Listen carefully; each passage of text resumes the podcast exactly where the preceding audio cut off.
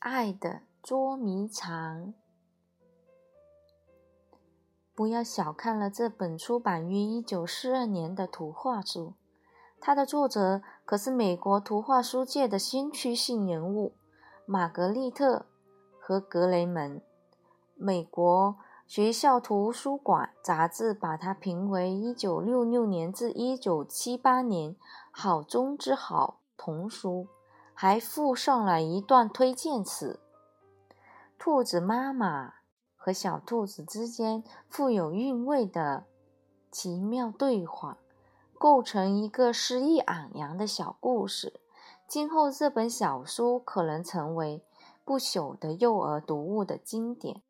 事实上，在此之前，它就已经是美国家喻户晓的经典。六十多年过去了，它一版再版。二零零二年，美国还推出了封面上贴着一个金黄色大奖的章的六十周年纪念版。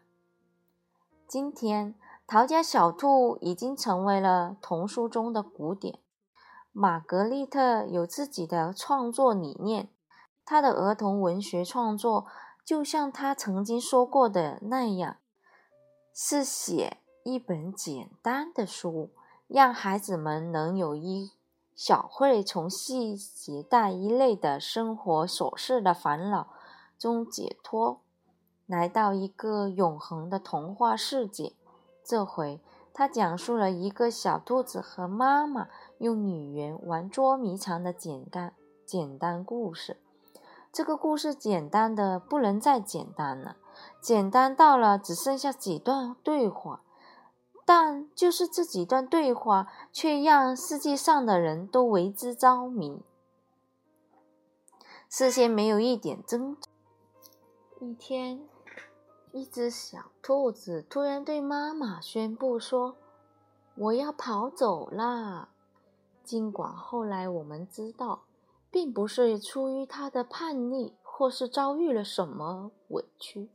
他不过是想知道妈妈有多么爱他，但我们还是不能不佩服这位机智而又阔达的妈妈。她没有惊诧，甚至没有一个问，甚至没有问一个为什么，而是欲擒故纵地说：“你要是跑走了，我就去追你，因为你是我的小宝贝呀。”紧接着，一场幻想中展开的欢快而又奇特的追逐游戏就开始了。小兔子上天入地，可不管它扮成小河里的一条鱼，花园里的一朵花，一块高山上的石头，还是一只小鸟，身后那个紧追不舍的妈妈总是能够抓住它。最后，小兔子逃累了。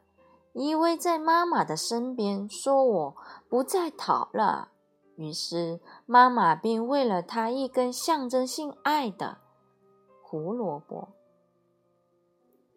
正如一篇书评所评价的那样，逃家小兔总是能让年幼的小读者感到一种安详、宁静的愉快。因为几乎每个幼小的孩子都曾经在游戏中幻想过像小兔一样离家出走，用这样的方式来考验妈妈对自己的爱。而这个小兔子的经历就像他们自己的游戏一样，给他们带来了一种不可言喻的安全感。陶家小兔让一代又一代的家长在孩子睡前为他们阅读这个让他们倍感温暖的可爱故事，还因为克雷门画的那些画，克雷门把一大一小两只兔子画的既写实又浪漫，对画面的衔接和处理也很有创意。你看。当小兔子说：“如果你来追我，我就变成心里的小鳟鱼，游得远远的。”妈妈说：“如果你变成心里的小鳟鱼，我就变成捕鱼的人去捉你。”时，分别是两张黑白钢笔画，而紧跟随着其后的两页，则是一张全景式的横长的彩色跨页，没有对白，只有一幅色彩浓烈的想象的画面。小兔子变成河里的一条鱼，妈妈穿着黑色的长靴，一只手拿着一根一个鱼篓，一只手用力把鱼竿甩了出去。逗人发笑的是，鱼钩上传的竟是一根鲜鲜红的胡萝卜。这样的穿插不仅仅一次又一次的将故事推向高潮，而且。把孩子们的想象力拓展到了一个无限的空间。